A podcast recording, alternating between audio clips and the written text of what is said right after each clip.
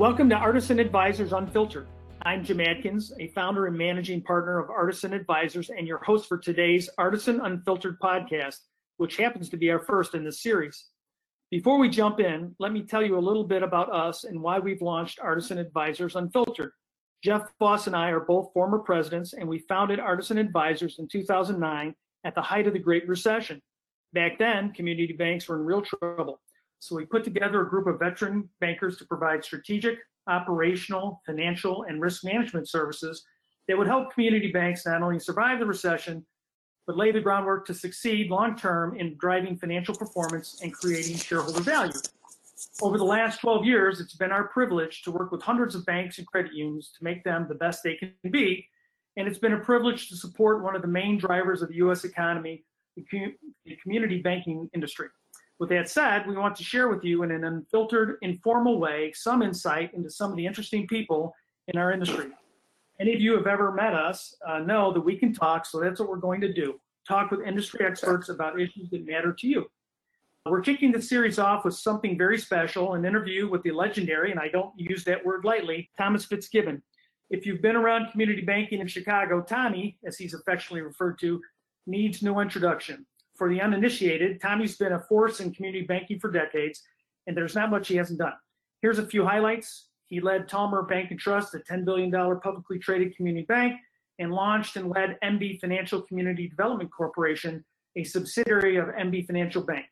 He sits on the boards and committees of multiple organizations like the Neighborhood Works Capital Corporation, the House of the Good Shepherd Chateau for Women, and the Chicago Community Loan Fund, among others. He's a former adjunct professor of real estate finance at the Kellogg Graduate School of Business at DePaul, and he's a decorated naval combat veteran. He's a true Renaissance man, and we're fortunate to have Tommy join Artisan as a managing director with a focus on strategy, compliance, CRA, and organization. Tommy, welcome to the kickoff episode of Artisan Advisors Unfiltered podcast series. Thank you, Jim. I'm looking forward to it. This should be a good conversation. It should be. So before we get into the banking business, tell me, where are you originally from? I never asked you that. Well, I'm originally from St. Paul, Minnesota. That's where I was raised and went to school. But I was born in Muskogee, Oklahoma during World War II. That'll tell you a little bit about me. You're at heart, you're an Okie at heart. Huh? That's right. That's right. Yeah, absolutely. So yeah, I grew up in the Twin Cities and went to the University of Minnesota, graduated from there, and then went into the banking world right away. Right. So were you from are you from a big family, a small family? Oh. Well, you know, after World War II, it was all about raising families. And so I was the oldest of 8 surviving. There were 9, but one has passed. And so there are lots of cousins and aunts and uncles and all sorts of things. So yeah, it was a large family. Grew up in a neighborhood with lots of kids, so it was a great experience. What was your dad? What did your dad do? I'm just curious. Well, my dad, you know, after World War II, there weren't a lot of jobs around, and he worked for the state of Minnesota for a while, and then went into the banking world. So he was the president of a small savings bank in St. Paul. Okay. And so you went off, was it just a natural thing? You're going to University of Minnesota and that was it? Why didn't you go to the greatest school in the world, University of Tennessee? I don't... Well, you know, it was in those days, you didn't go too far outside of St. Paul. I mean, it was one of those things where you didn't travel a lot. So I would have loved to have gone to Tennessee. And the rest, but didn't get a chance to do that. Well, Minnesota is a great school. I've been through that area, and it's fantastic. I don't want to talk a whole lot about it, but, you know, you're a Naval combat veteran, and I always find it interesting to talk to people that have had that experience. And just, you know, when you do something like, did you do that after college? Yes. Yeah, I was barely 21 when I went in the service. Oh, went through, you know, the Aviation Fundamentals School, OCS, then flight training at Pensacola, and then off to the USS Bonham Richard, which I served on for a while, and then I was stationed in Vietnam at Cam Ranh Bay Marine Corps Air Station for a while as well. Right, right. And so you leave the confines of the beautiful, lovely, calm University of Minnesota, and you're thrust into a war. And how does that, you're 21, 22, I guess that grows you up fairly quickly, I would think. You bet it does. And those are things that you either mature, and thank goodness for the leadership in the military who kind of guided me through all of this. There's nothing better than having a Navy chief tell you what you need to do.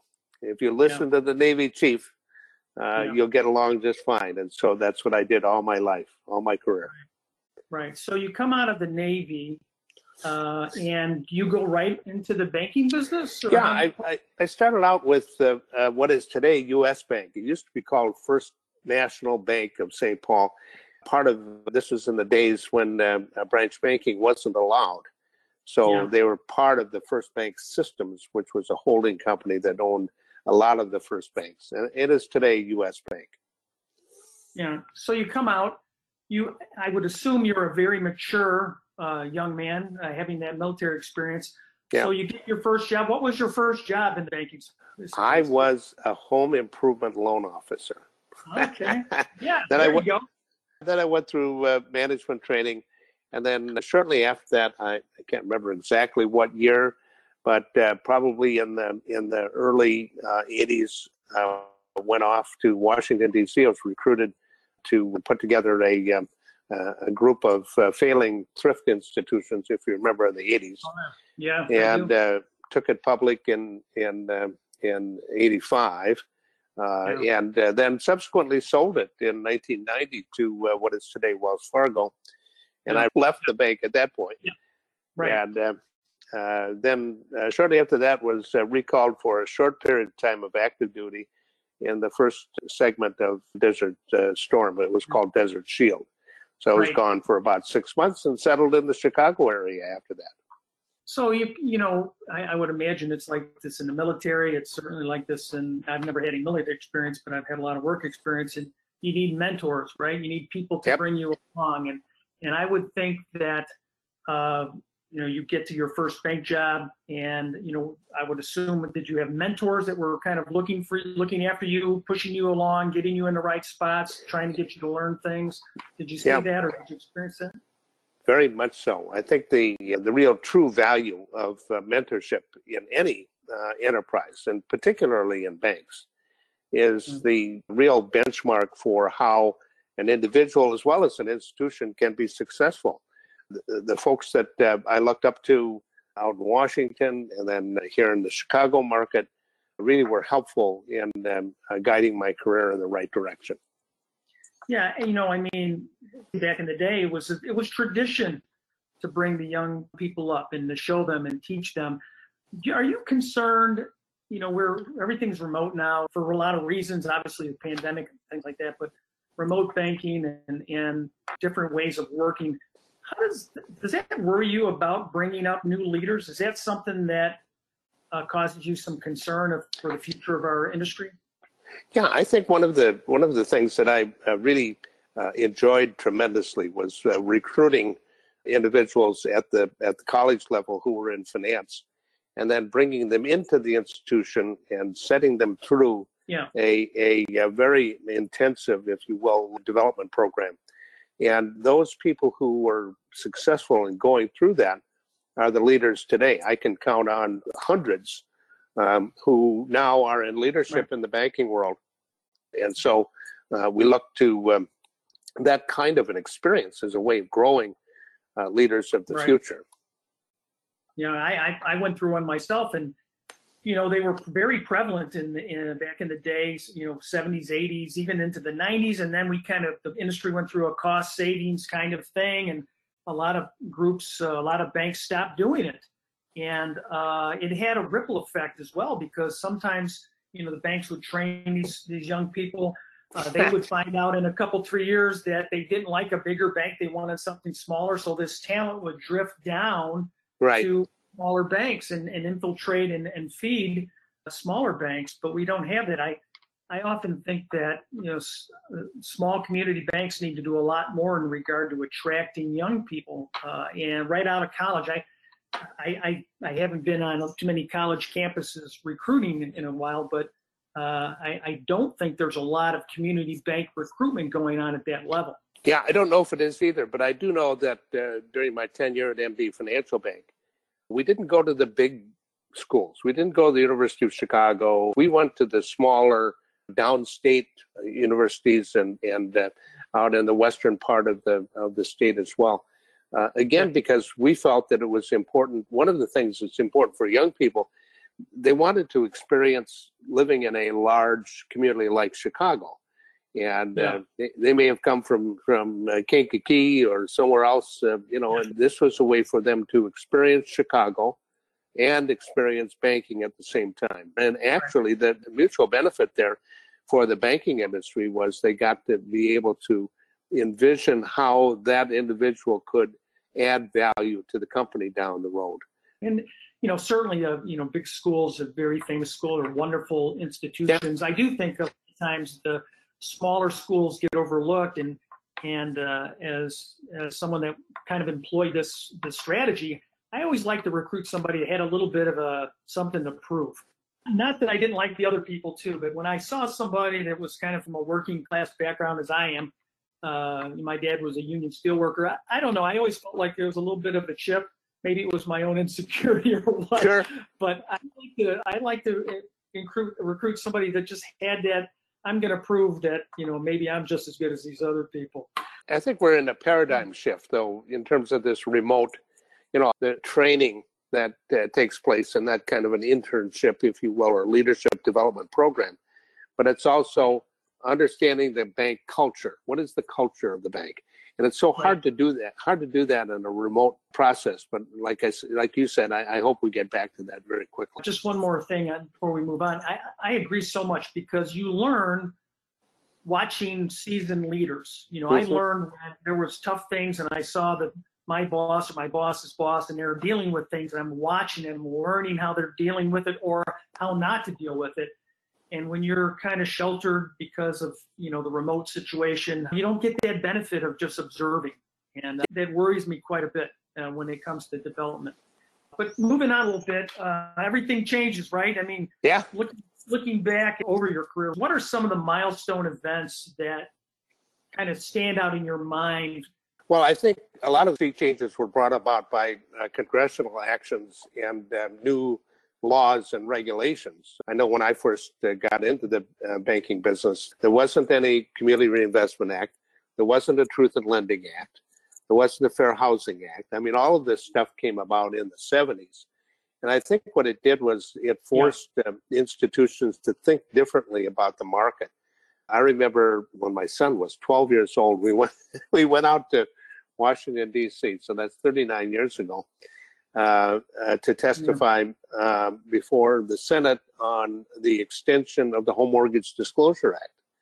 So HMDA, right, the ability to gather information about customers that you looked at and made a decision, maybe it was a denial, maybe it was an approval. I looked at it as really a management analysis that we needed to do for the industry itself, for the individual bank, in order for us to determine whether or not we were having success in making home loans to people of color, women. Mm-hmm. And so that was a real watershed, I think, event. CRA, of course, which has been around for more than 50 years now, is something that I think helped boards of directors understand what their obligations were in terms of making capital available in low and moderate income communities, and I think that was an extremely important. So that's a watershed event, I think, as well. I think without a doubt, the biggest I say watershed was the establishment of the secondary market for mortgages, Fannie Mae and Freddie Mac, Ginnie Mae. That was in the 70s, which helped. In the old days, one of the reasons why the thrift industry was adversely impacted was that interest rates on deposits went way up. and they were saddled with loans sitting in the vault at interest rates that were very low, and so a lot of them went away as a result. Sure. And so if they were able to liquidate some of those mortgages, it would have been helpful. But yeah. Unfortunately, it didn't occur. So I think the establishment of the secondary market was another watershed event, and probably has contributed to more opportunities for home ownership for people in the country. Right, right. You know, I think in not only from a positive standpoint, but I think the whole secondary market operation also had, you know, an interesting effect on the community bank space, because I think to some level it took a number of their businesses away. Mm-hmm. They let them drift away. You know, you all of a sudden, you know, you're securitizing home loans and you're securitizing car loans, and the community bank space is all of this kind of market, Wall Street kind of activity, secondary market activity comes in and infiltrates some traditional community bank products. We lose products, or we walked away from, or whatever, but we lost products, and we got down to relying on, of course, C&I and even more so community real estate, or, or commercial real estate. So I think you're right. I think that the secondary market, the mortgage market, was huge.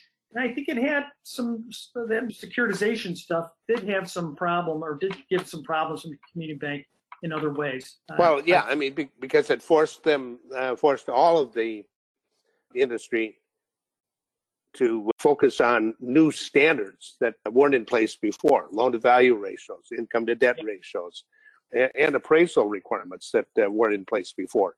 Right. So I think that that's those were things that the industry had to learn and had to acquire. And then as things went on, you know, with disclosure requirements and flood insurance, another, you know, so those things were significant in terms of challenges for the industry. And of course, technology, right? I mean, the sea change in technology over the last 10, 15 years, you know, it's amazing what's happening. I don't know if it's the same topic or not, but you know, over your career, over my career, which you and I are, you might be got me by a few years, but we've spent a lot of the same decades in the business. You know, the community, we've shrunk it from 15,000 banks to 5,000 banks. And most of those banks we lost were community type banks. And does that, the concentration of banking assets, does that bother you, or should it bother anybody? Or should we just say, oh, that's what's happening and that's the way it is, and we live with it?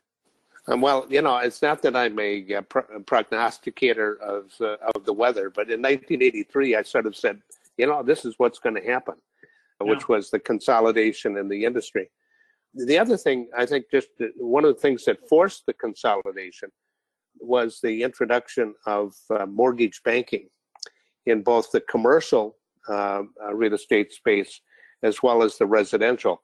Now, residential mortgages, roughly 87% of all residential mortgages are not done by the banking or thrift industry. They're done by the independent mortgage bankers. So there's again another paradigm shift that began really in the late 80s, early 90s. Right.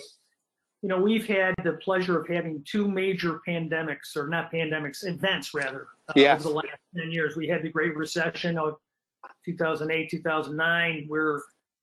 I'm hoping we're getting on the backside of this pandemic. I don't know. You know, things. It depends on what, you know, the news and all the things that you read. It seems like it's rearing its head a little bit, but you know, these two events are major events as to how, you know, how we deal with each other. Do you think that these have fundamentally changed, these two events, how community banks, the nature of community banks, and how they deal with their clients?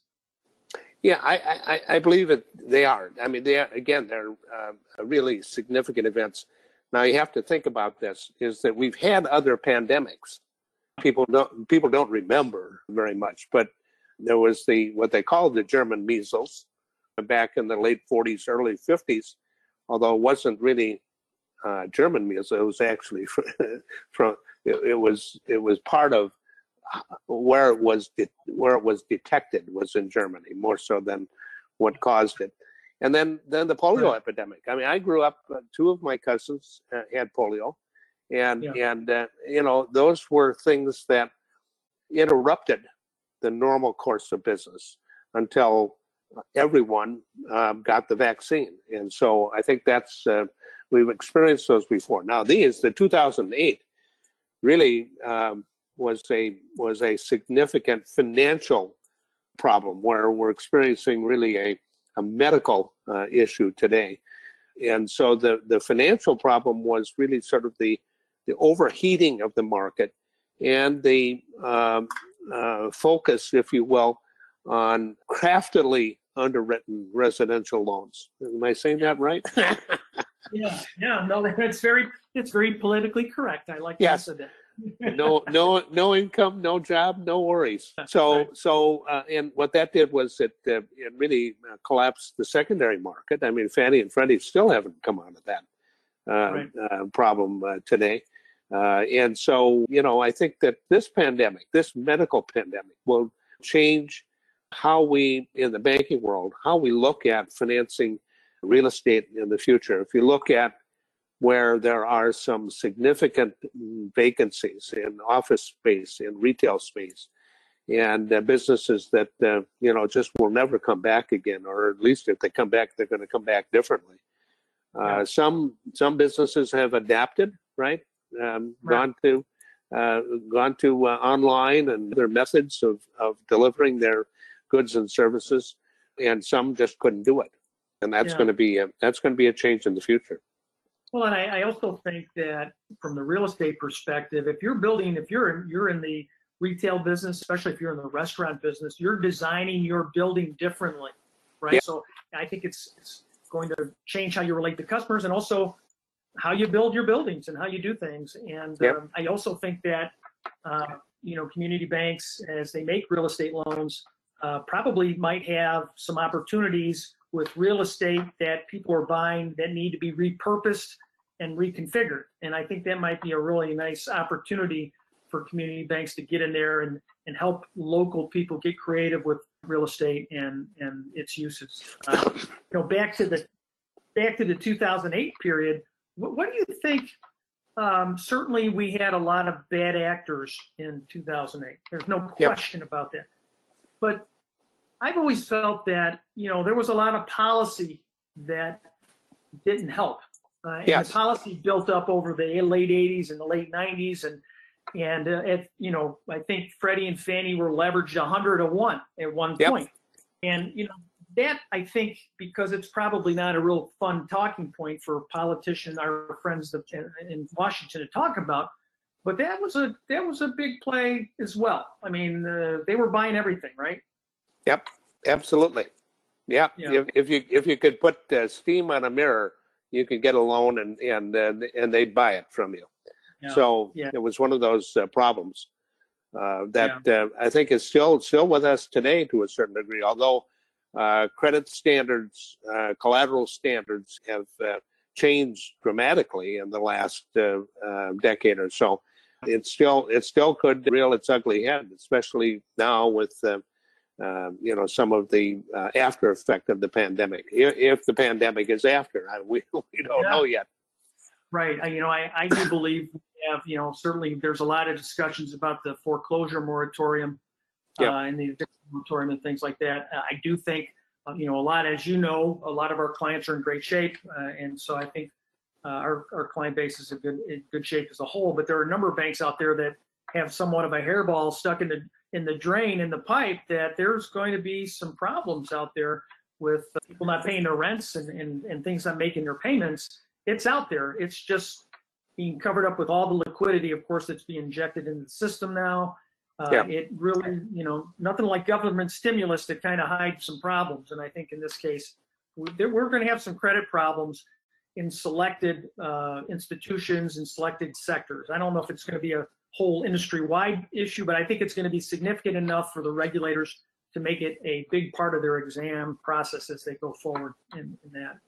No doubt. You know, I think that's one of the things when they started a few years ago with looking at what they called succession plans for the large financial institutions, sort of the, you know, what are you going to do if this happens or that happens? And they had to develop plans to be able to address issues that would come up. That right. certainly has not been the case for moderate-sized institutions who may have concentrations of credit that may be vulnerable. You know, hotels and motels and entertainment venues and restaurants and things of that nature. So if they've got concentrations there, there's likely to be some challenges. Yeah. You know, earlier in my opening remarks, I talked about, you know, supporting what I think is one of the most important industries we have, the community banking space. And, you know, I just want to give a shout out to our community bankers, because during this PPP situation, the industry really stepped up.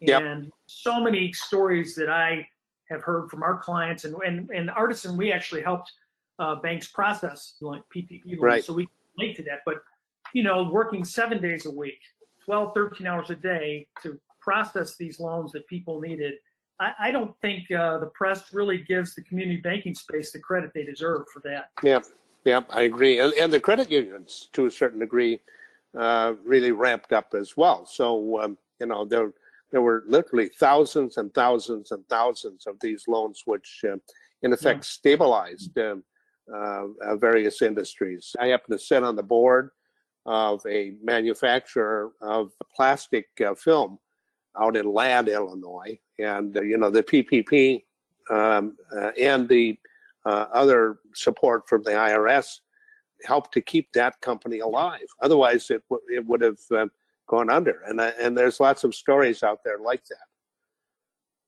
Yeah, yeah. I think in general, you know, nothing's perfect. It got off to a little bit of a rough start in terms of how to process and get the money. But I think overall, it was a good program, saved a lot of jobs. And without it, I don't know what we would have done. It would have been a very terrible situation. So hats off. I think that was good legislation. I think it yep. was, and the industry did their patriotic duty to get it done. And they did yep. it. So, you know, here we are, summer of 2021, August. I can't believe it already. So here we are.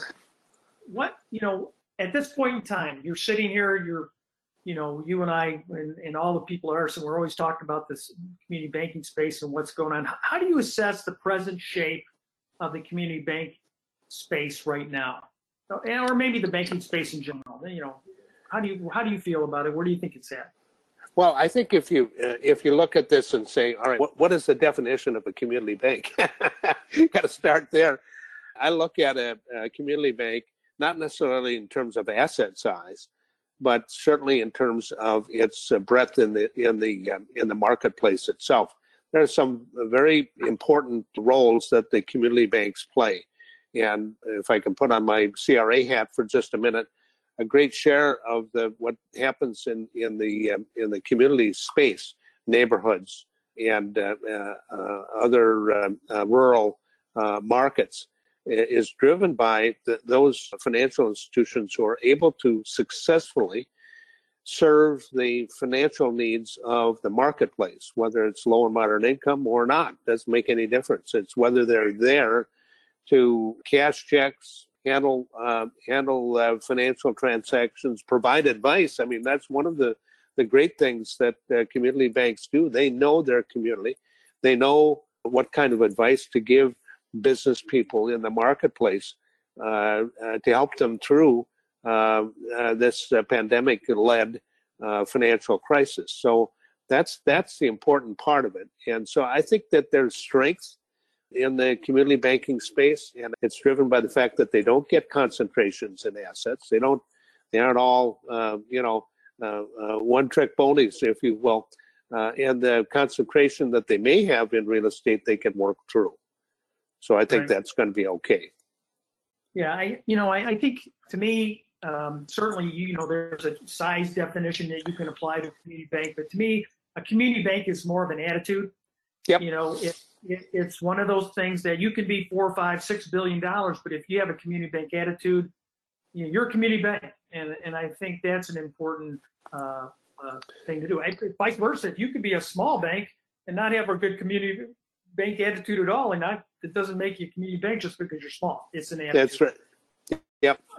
What do you think about, you know, a lot of technology, a lot of talk about the trends. You know, we've got fintech, various payment strategies, banking as a service is getting a lot of play now.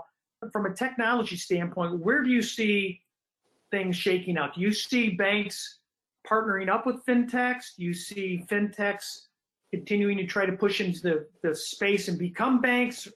Where do you see that shaking out? One of the challenges that we've had in the banking industry is that there are independent institutions who pick off parts of what we do that's profitable. So mortgage banking industry, for instance. Why? Because they were efficient, they were low cost, they could make money doing it. Fintechs are sort of doing the same thing in a lot of ways. And there are several different roles for fintechs to play in terms of bringing the industry along, bringing the banking industry along, in adding efficiency, adding technology that can help expand the service available to their customers. Right. Certainly, I think that's an important part. Now, well, fintechs, I think there's been rumors of some fintechs looking to acquire banks. I know that there have been a couple of banks that have acquired fintechs. So that, again, to learn from them, I think it's going to be important. Yeah. You know, when I keep thinking back in 1988 and 89, when I was out in Washington, D.C. with what was then called Columbia First Bank, we didn't have a PC. There wasn't a PC in the whole bank, yeah. Right? And yeah. And so there were these things that the banking industry had learned in order to stay competitive. If you don't keep up with technology, you're going to be left on the wayside. Yeah, I think, I'm with Artisan now, and we're supporting banks. But back in the day, we all ran banks. You ran one, I ran one, and right. And all of that. But if I were doing it today, I think what I would do is I would probably go out and recruit some very smart, technology-driven people. I don't necessarily want them to be bankers. I may not even want them to be bankers. Right. And I put them in a room, and I would say, okay, I'm going to come back in a couple months, and I want to see what you guys have come up with. Here's resources for you. I want you to come in, and in a couple, 3 months, I'll check on you from time to time, make sure you're getting lunch and all that kind of stuff. But I want you to wow me. If so, I'll be back in 3 months, and I want you to do something really creative for me. And I think I might be a little bit facetious there, but I think if some of our community banks and maybe small regional banks or whatever size you want to talk, if they took that kind of creative attitude, I think it would do two things. I think it would help the fintech issue and the payments issue, the technology issue. But I also think it would help in recruiting more people and young people. Mm-hmm. They make it sexy, a little more sexy. Banking's not been a real sexy business, but it would be. People would get in there and say, I really think I could make a difference in regard to the technology. Well, there was a bank that I did some research on back in maybe a decade or so ago, who basically hired new CPAs, and they hired a bunch of them. I think it was 10 or 12 of them. They told them, I want you to look at every process that we have in this institution and tell me how we can do it better. I want you to look at every piece of technology that we use and tell us if it's right, if we're using it right, or if we should be looking at it later. That institution was one of the most profitable banks in the country. Again, it's been a decade or so. But that's what you need is what I would call, we always did it this way, interrupters. No, that's right. Think all the cliches, think out of the box, all that stuff. But I do think young people and are challenged by, there's technology so natural to them. Yep. Right? It's just, it's their language. And so to bring some and see how technology applies to some old-fashioned banking processes, I think would be a good thing. Without a doubt. We talked about the shrinking of the banks and things like that. We just recently had a new charter here in Chicago, first one in a decade, First Women's Bank. First Women's Bank, yes. Yeah.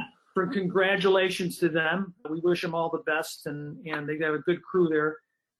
You think, what role do the regulators have in promoting a community banking industry? Should the regulators more actively promoting charters? Well, that's the way it used to be, but it hasn't been that way really since, especially since 2008. And simply because when you think about it, there's only so much talent to go around. right? Yeah.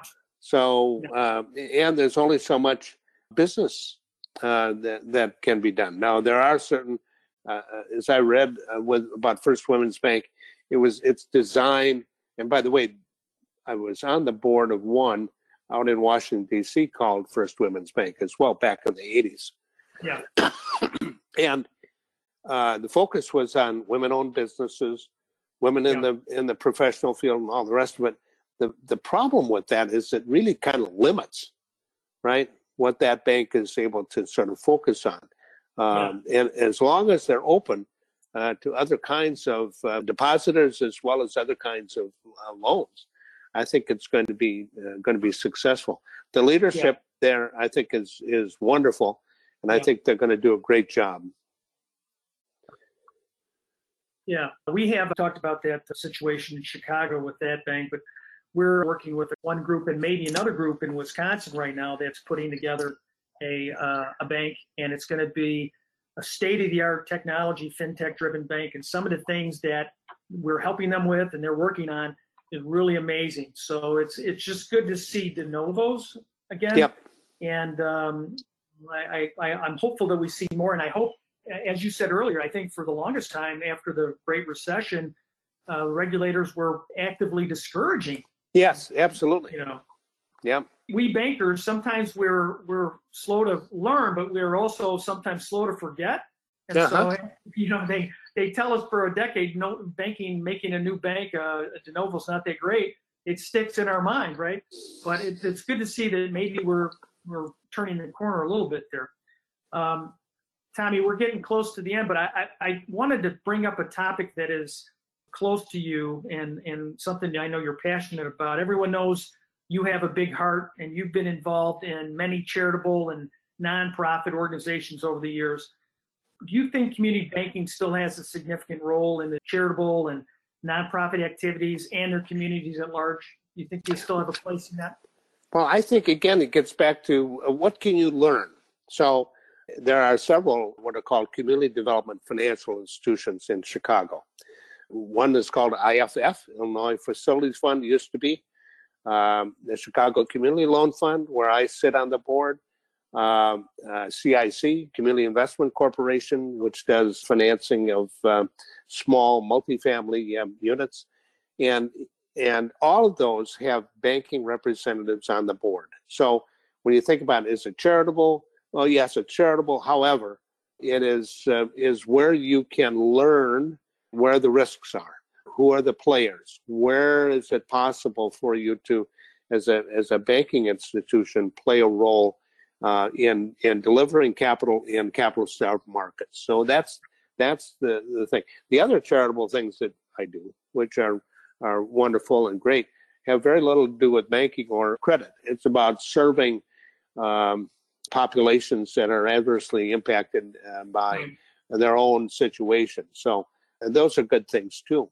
Neighborhood Lending Services, which is a community development financial institution, part of NHS of Chicago, is a Freddie Mac seller servicer, right? But they originate in markets where it's difficult for the traditional banking industry and even the mortgage banking industry to reach. So low dollar amount loans, right? So first time home buyers, and they buy a house and their financing needs are $75,000.